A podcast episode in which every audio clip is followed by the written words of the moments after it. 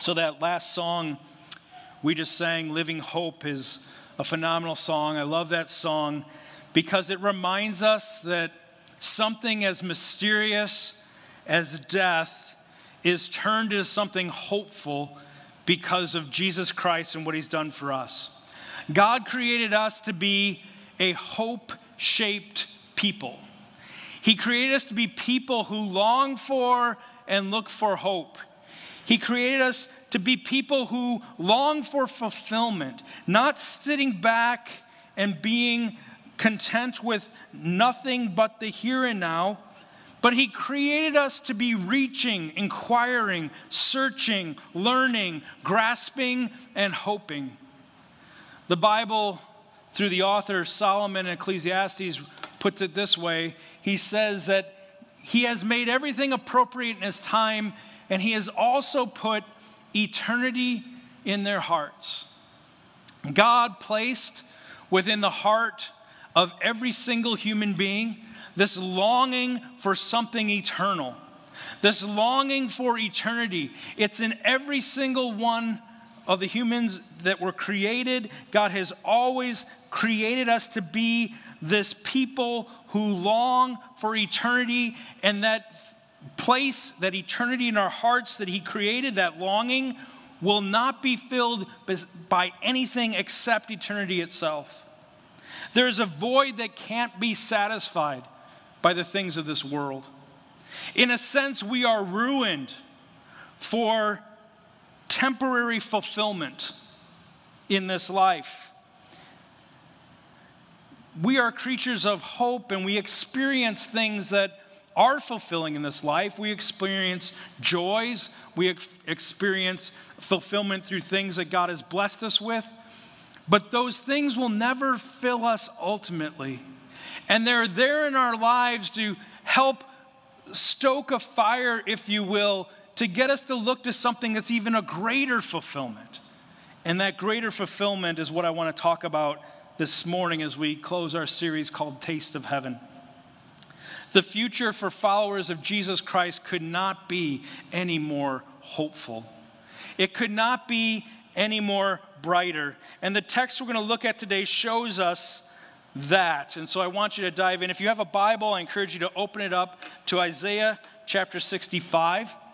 Uh, Isaiah is kind of a tricky book to get to. If you have a Bible, it's sort of in the middle, a little to the right. Uh, if you got to, you have to go through um, Psalms and Proverbs, Ecclesiastes, Song of Solomon, then you get to Isaiah. If you hit Jeremiah or Ezekiel, you went too far. Uh, if you are using an electronic Bible, I'm in the Christian Standard Version. But this text about the new heaven and the new earth will help us to have hope as we live our lives today. We talked about earlier in the series how the present heaven that we have now, the place where Jesus currently is, the place where our Christian loved ones are with Jesus, the place where the apostles are, the place where Jesus said to the thief on the cross, "Today you'll be with me in paradise," that current present heaven is glorious. It's paradise. It's amazing. But it's not our forever home as Christians. It's only temporary. And many people don't realize that. The current present heaven we have is a temporary heaven. When Jesus returns, as he says he would and he will, when he returns, he's going to do four things. First, he's going to establish his rule and reign on the current earth. Second, he is going to have what's known in the Bible as the great white throne judgment, where those who have not followed, those who have uh, been uh, anti his gospel message, will get their final judgment. Third, he's going to, what the Bible says, vanquish Satan. Satan will be destroyed and done away with once and for all. And fourth, he's going to establish what we're going to talk about today, this new heavens and new earth, this place where we will live forever. This place where, as Christians, we will live with Christ forever and ever and ever. He's going to establish that. And before I dive into this text, I want to show you from the Bible that this new world that he's going to establish is not for everyone. The Bible is clear, and I'd not be faithful if I didn't tell you this, that this is for a select group of people who have invited Christ into their life and have chosen to follow him. So there's two groups of people. The first group of people are known as those who he calls chosen ones or servants. If you look at verses back up and you look in Isaiah sixty-five and verses eight to ten, it says, the, on verse eight, the Lord says this, as the new wine is found in a bunch of grapes, and no one says don't destroy it, for there's some good in it, so I will act because of my servants and not destroy them all. If you jump to verse ten, it said, Sharon will be a pasture for flocks in the valley of Achor, a place for herds to lie down, for my people who have sought me. The new heavens and the new earth are for people who have sought after God with their whole heart. It's the people who long for God, the people who gave their life to God, the people who invited Christ, Jesus, into their lives to be their Savior and Lord. Those are the ones who will reap this new heaven and new earth. Because there's a second group that we see in the Bible and in Isaiah sixty-five, and we see it in verses one and two. It says in verse one, I was sought by those who did not ask. I was found by those who did not seek me. Verse two, I spread out my hands all day long to a rebellious people who walk in the path that is not good, following their own thoughts. You see a contrast here. In verse fourteen, it says, my servants will shout for joy from a glad heart, but you will cry out from an anguished heart, and you will lament out of a broken spirit. See, the first group is promised food, drink, joy, gladness, eternity. The second group is promised hunger, thirst, pain, anguish, heart, lament, and a broken spirit for eternity. But God's people who've received God's invitation to walk with him and to know him and to be with him will receive a new nature. They'll get a new name. And they will have the fulfillment of all that God has promised to his people. So with that, I want us to look at this new heavens and new earth that Jesus promises he's going to establish when he comes back, where we will all reign together with him as his people who pray even now, come Lord Jesus. So let's take a look at this new heaven and new earth. In Isaiah sixty-five, verses seventeen to twenty-five, I'm going to kind of go through each of these verses slowly. Let's read the first two. It says, for I will create a new heaven and a new earth. The past events will not be remembered or come to mind. Then be glad and rejoice forever in what I am creating, for I will create Jerusalem to be a joy and its people to be a delight. God opens this up with saying, I will create. God is a creator. It harkens back to the book of Genesis. And the reason for all that exists and all that we have in the here and now is God. God created the universe and our world out of nothing. Nothing was, and then he created. He is the ultimate creator, the creator of the universe. There is this scientific thought in some that feel like nothing by itself without a creator produces something. I never understood why people jump on that bandwagon, because we see it nowhere in our existence today. You can't take a pile of components and put it on the floor and someday it turns into a cell phone. You don't take a brick and put it in the parking lot and all of a sudden out of nowhere it becomes a building. It becomes dust. If things exist, they need a creator. And before the universe existed, God was. God had no beginning, and that's hard for us to wrap our minds around.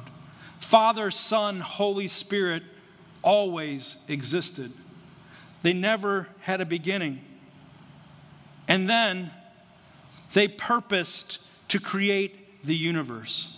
And because God spoke, because he was moved by his will and his power and his creativity, he spoke and brought into existence what we have as the universe today. And here we see, when the new heavens and the new earth comes, right away in verse seventeen, God says, I will create again. We see that new create, the new heavens, new earth will be created by our master creator. And it'll be an amazing place where we will all live forever. So what about that place?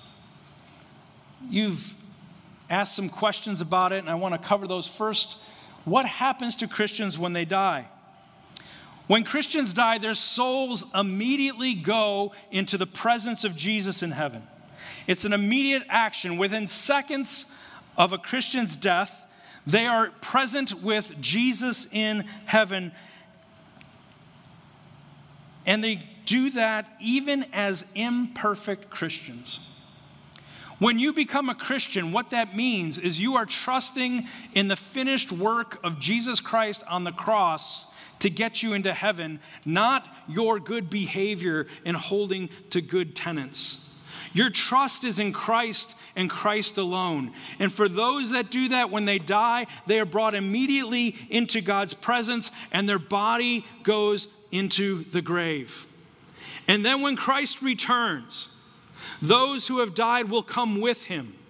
Their bodies will be brought back to them and put in a glorified state where they can't sin, they can't experience sickness or pain or heartache.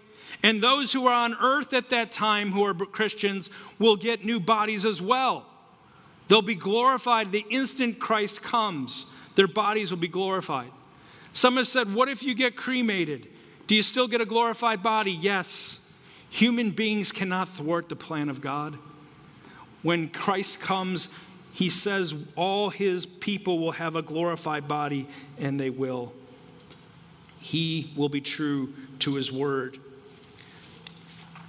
God creates the new heavens and the new earth where we will live as glorified people with him. Then as Christians, we will inhabit this place called the new heavens and the new earth, and it will be as real and tangible and spatial as this one.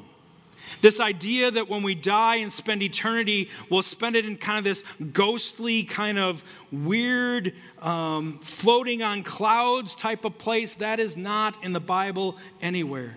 The new heavens and the new earth will be real. It'll be tangible. It'll be as real as this one, full of things to discover and explore and to do.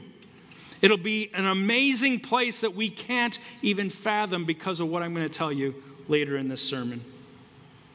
Another question came up, will my pet be in the new heavens and new earth? Like I said last time, not if it's a cat. There won't be cats there. They're part of the fall. I'm not a cat person. No, cats will be there. Someone asked me to clarify that from first service. There will be cats there. There will be animals in the new heavens and new earth. We see that. However, will our exact pet be there? That I don't know. I can't tell you that from Scripture, but I can tell you this, that our joy in the new heaven and new earth will be so full, so complete, so unlike, so greater than any joy we've experienced in this life, that the joy even our pets give us in life, this life will be a fraction of the joy that we will experience every single moment in the new heaven and new earth. Trust me, you won't be lacking anything. The new heaven and new earth will be perfect. It'll be perfect. No heartache, no pain, no suffering, no sin, no shame. If you look at verse sixteen at the end, it says, for the former troubles will be forgotten and hidden in my sight. In the middle of verse seventeen, it says, the past events will not be remembered or come to mind. It's going to be a glorious place. Now, does this, does this mean there will be no lasting memories of the bad things in this life? Like we won't remember anything that's bad? I don't think that's what that means, to be honest with you, because we will remember the cross. We will always remember the cross, where our Savior went and experienced brutality so that we, and death so that we could live. So the cross will be known to us, so I'm not sure this means that we won't have any lasting memories of bad things on this earth, but what I do think it means is what most Bible scholars agree is what Derek Thomas wrote here, that the joy and the fullness of life in the new heavens and the new earth will so outweigh any evil of our current existence that the memories of such evil will have no opportunity to rise up and haunt us, and I would add, like they do now. It's going to be an amazing place. It's going to be joy fulfilled that we have never, ever experienced. I always like to give you resources. As long as we have Derek Thomas up here, is one of my favorite pastors and theologians. He has a book called Heaven on Earth. It's a small, thin book, easily read, that talks about the new heavens and the new earth. It's kind of uh, will help if you want more information about what I've talked about in this series. I highly recommend that book. The new heaven and new earth will be a perfect place. All that God first intended for us.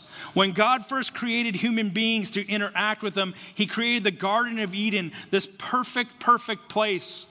Then sin entered the world, and there was a separation between God and humanity because of the rebellion that took place. Now Jesus came and started a new kingdom. He came to earth. He bore our sin, went to the cross, died in our place, paid our penalty for sin, gives us the offer that if we receive him into our life, we have eternal life. Then he comes again. You see, when we present the gospel, we often stop there, but we have to keep going because the full gospel is when he comes again, he will set up the new heavens and the new earth that looks so much like the Garden of Eden, but even better. And he will rule and reign forever in his goodness. There will be no injustice, no pain, no heartache, no suffering, no sin, no shame. And it will be like that forever and ever. What an amazing place. Goodness and fellowship with God unhindered from the things that hinder us today. And like I said, not only will it be perfect, but the new heavens and the new earth will be eternal. Once God has established the new heavens and the new earth, it will never, ever, ever wear out.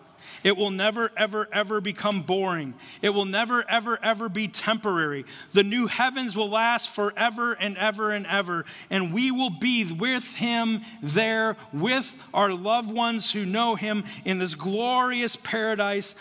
And the ultimate soul fulfillment will take place. Life with God that will never, ever, ever, ever end. Think about that. It will be the perfect existence. Life with God that will never, ever end. This is it. This is what as Christians we set our hearts on. This is what we set our hope in. We set our hope in the fact that Jesus promised us he's going to come back for us. And when he comes back, he's going to set up his reign and rule forever and ever. Satan and evil will be done away with. All the things that cause us pain and suffering will be done away with, never to happen again. And we will live in this ultimate soul-fulfilling, soul-satisfying paradise place with our Savior forever and ever and ever. He wins. And when we're in the here and now, in the suffering, and people say, if God was a loving God, why did he create evil? Why would he let it? Because the story is not done yet. We're only in the middle of the book. He, when he comes again, he is going to establishes heaven. Why didn't God do anything? He did do something. He sent his son to die for our sin, to take his sin upon himself, to pay for his sin on the cross so that we can reign forever and ever with him in a paradise that we can't even imagine. He did something. It's going to be an amazing place. This verse also talks about it as a new city. Look at verses eighteen and nineteen. Then be glad and rejoice forever in what I am creating. For I will create Jerusalem. And the Jerusalem he's talking there is the new Jerusalem. It's another word for the new heavens and new earth. To be a joy and its people to be a delight. I will rejoice in Jerusalem and be glad in my people. The sound of weeping and crying will no longer be heard in her. What a promise from God. It's hard for us in this day and age to imagine what the city of Jerusalem meant to the people of God in the Old Testament. It was more than just a city. It was more than just a capital city. It was the place you went to get your sin atoned for. It was the place you went to get a clean conscience from your sin. It was the place you journeyed to to receive forgiveness from God. And once a year, people would pilgrimage to Jerusalem to experience this cleansing of the soul that took place. And God captures that in verse nineteen, where this will be a place, this new heaven, new earth, new Jerusalem, will be a place where we'll never have to do that because it'll already happen. We will be made perfect forever. The phrase he has in verse nineteen where it says, I will rejoice in Jerusalem and be glad in my people. That's a symbol that in this new heaven and new earth, there's going to be a perfect relationship between God and human beings that are with him. There'll be a perfect, unhindered relationship. We cannot imagine sinless existence because we've never tasted such a thing. We have never gotten to that place to even taste for a moment, even as Christians, sinless existence. When we have a sinless existence, the awareness of our senses will be enlightened. And we will be able to relate to God in such a way that we never have before. And we'll be able to do that forever and ever and ever. It will be absolutely amazing. This tells us it'll also be city-like. Cities are places of influence and creation and culture and enterprise and development. We can believe that that will happen in the new heavens and the new earth. It'll be a place of all that and more, as we're going to see. God's vision for the new heavens and new earth is beyond what we can comprehend. Look at verse twenty. In her, a nursing infant will no longer live only a few days, or an old man not live out his days. Indeed, the one who dies at one hundred years old will be mourned as a young man. You're saying, wait a minute, there's going to be death in the new heaven? No, there's not. This is Hebrew poetic language to prove a point, and I'll tell you what it is in a minute. And the one who misses one hundred years will be considered cursed. This is a Hebrew way of saying we're going to live forever and ever, and all the things in the here and now that pull down our hearts, that burden us with pain, will be no more. They will not exist. Life will be everlasting. No more injustice. No more things that cause us to scratch our head and say, why? God is saying, my people will live out the fullness of life in the ways he intended his people to live. And they will do that forever and ever and ever. This chapter also tells us the new heavens and new earth are going to give us a new way of life, a new way of living. This last part, Isaiah, gives us a series of pictures to express, as close as we can get, I think, anywhere in Scripture, what the new heavens and the new earth will be like. So let me read verses twenty-one to twenty-five. People will build houses and live in them. They will plant vineyards and eat their fruit. They will not build and others will live in them. They will not plant and others eat.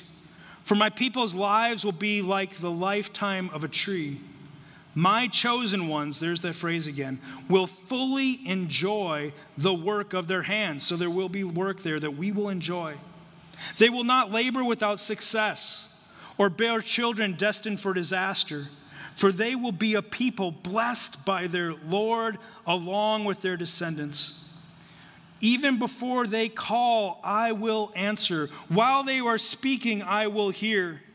The wolf and the lamb will feed together, and the lion will eat straw like cattle. But the serpent's food, he's reversing the curse here. There's language of the serpent back in Genesis three when the humankind rebelled against God and God cursed the land. He's reversing that curse. The serpent's food, which was part of that curse, will be dust, no more. They will not do what is evil or destroy on my entire holy mountain, says the Lord. What a picture. In these verses, we see a life of fruitfulness and fulfillment. Instead of frustrations that we have in this life, we will live in a place where there will be no more frustrations. Can you imagine? In the new heaven, new earth, we will reap the fruits of our labors. We will occupy buildings. We'll eat crops that are cultivated. These verses are painting a picture of life enjoyed at the highest level a human being can imagine. The apex of soul satisfaction. It will not be possible to experience any more joy than we'll experience there. And on top of no frustration, no disappointment, there'll be no injustices, no accidents, no abuse, no cancer, no pain. It's hard to imagine, isn't it? We cannot fathom imagining in a perfect society because we have never experienced anything close. It's also going to be a life free from trauma and suffering. The picture the Bible uses here is one of watching our children suffer. It's hard to find a pain greater for a parent than to see their children suffer. We have this attitude as parents. If you're a parent, you know this. Do whatever you have to do to me, but leave my child alone. That's our heartbeat. And that's the heartbeat of God. And he's going to make it so that will never, ever have to be experienced again. In the new heaven and the new earth, traumatic events will never, ever take place. And it'll be that way forever and ever and ever and ever. There will also be a life of perfect harmony with God. You will no longer have to agonize over guilt. You will no longer have to repent of your sin.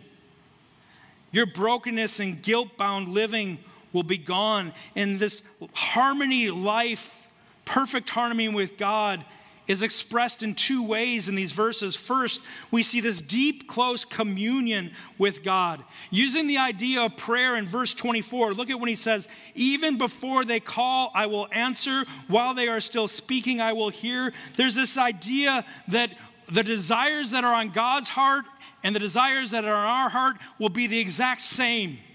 There'll be such a close union between us and God, we will never, ever have to pray if it's your will. Because we will live and experience everything that is, is his will, and anything that is not his will will never, ever be present or with us again. There's such a tie here between our relationship with God. It is suggesting that this will be the closest relationship God and a human being have ever experienced or will experience. Complete and amazing relational fulfillment with the living God of the universe. No less a relationship filled with love, peace, joy, and levels unimaginable to us now. We will have been made so right in our glorified bodies. It'll be impossible to ask something of God that is not his will. Our relationship with God will, will be the fulfillment of what Jesus said in Matthew five eight. Blessed are the pure in heart, for they will see God.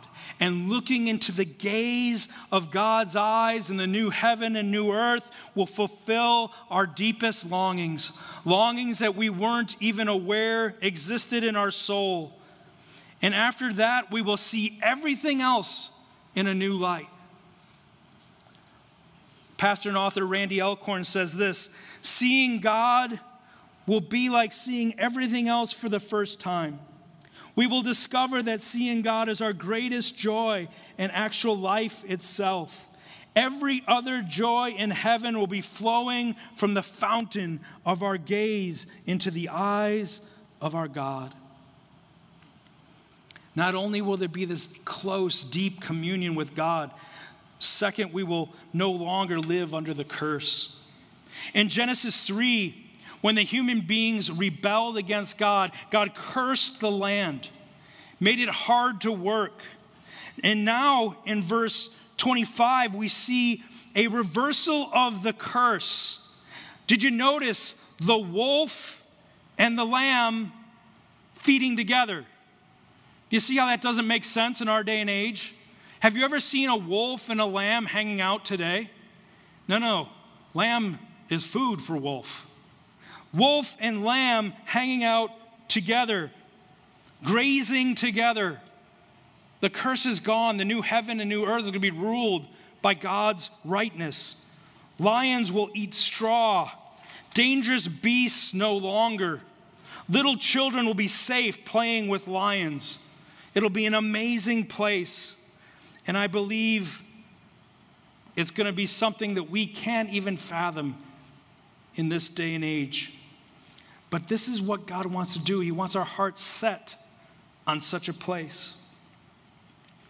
I answered as many questions as I could about the new heaven and new earth that you asked, but I want to give you a resource that's absolutely amazing. There's a little booklet called Biblical Answers to Common Questions About Heaven by Randy Alcorn. It's back on the table. And you can, there's enough for everybody. We have plenty. You can take one as you leave. In this book, it's packed with all sorts of questions about heaven, the present heaven, the new heaven and new earth. If you read the introduction, it's pretty much a whole introduction to what the new heaven and new earth will be like. You can just use it as a resource. Look up the questions and answer them. You can take that on your way out. How amazing this new heavens and new earth is going to be. And we get to be there only because of the life, death, and resurrection of Jesus. Very few of us live entirely in the present, right? Most of us live for tomorrow. We think about five years down the line. We look to the near future. And I think God created that in us to look to this. The problem is we stop short. He wants us to set our hearts on this new heaven, new earth, where we're with him in this perfect state forever. But most people stop short, and instead they try to create something that will satisfy their longings in the here and now. They try to immerse themselves in creating wealth. They try to build reputations that will cause others to notice them. They try to build some legacy that will long last them so that they will be forever remembered on this earth. And the same story has been true of humanity since the fall of the Garden of Eden to today. It was even true when Jesus was on earth. People always missed the idea of what he was about. It was true after he ascended into heaven. People's hearts were attached to this world in a way God wanted it to be attached to the future world. The Apostle Peter wrote about it, and he saw false teachers being leading people away for cash. He saw people infusing themselves by gossiping and slandering about others. It's almost like that was the energy they needed to run on. He saw people giving themselves to every kind of sexual immorality to fill this misguided pleasure within them. He saw prideful Christians taking and dispelling theological knowledge for the sake of trying to have people look up to them. He saw abuse and torture and betrayal beyond what he thought was possible. He saw oppression for the poor, abuses of power. He saw corruption beyond anything imagined. All this horror and sin he saw in the here and now. And what was his response? Second Peter three, ten to thirteen. But the day of the Lord will come like a thief. Look to the coming of Christ. On that day, the heavens will pass away with a loud noise. The elements will burn and be dissolved, and the earth and the works on it will be disclosed. Since all these things are to be dissolved in this way, it is clear what sort of people you should be in holy conduct and godliness as you wait for the day of God and hasten its coming. Because of that day, the heavens will be dissolved with fire and the elements will melt with heat. But based on his promise, we wait for new heavens and a new earth where righteousness dwells. Peter's answer was to look to the new heavens and the new earth. Look to eternity with our Savior and King, who will rule and reign forever. Jesus said when he ascended heaven, I am leaving you, and he did.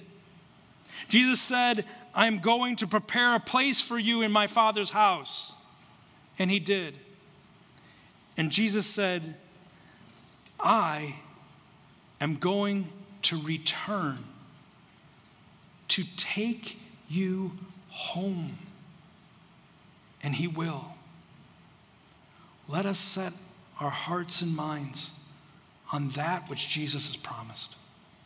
Let's pray.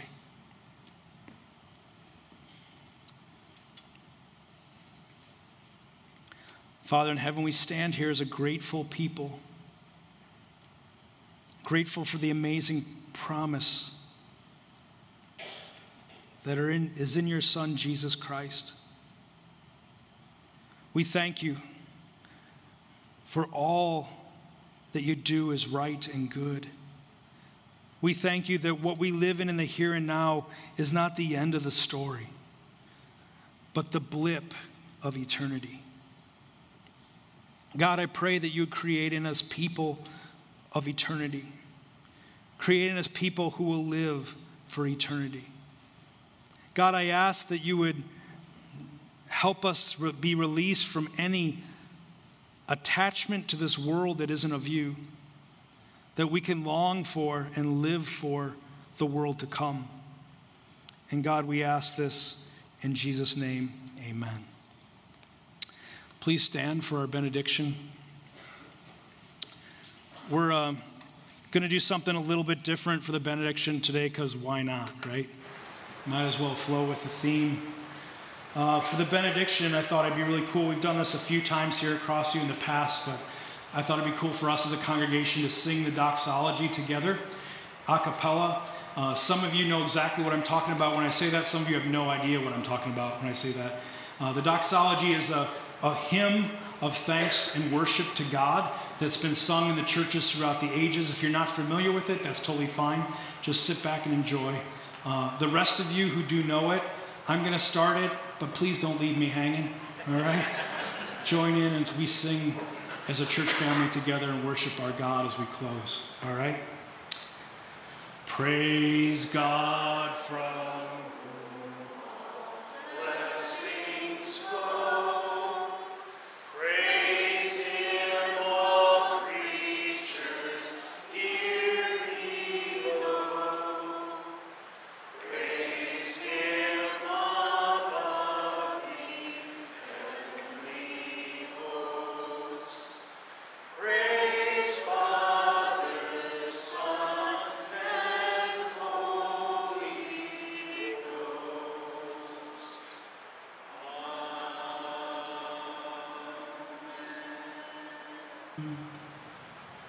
Go in peace.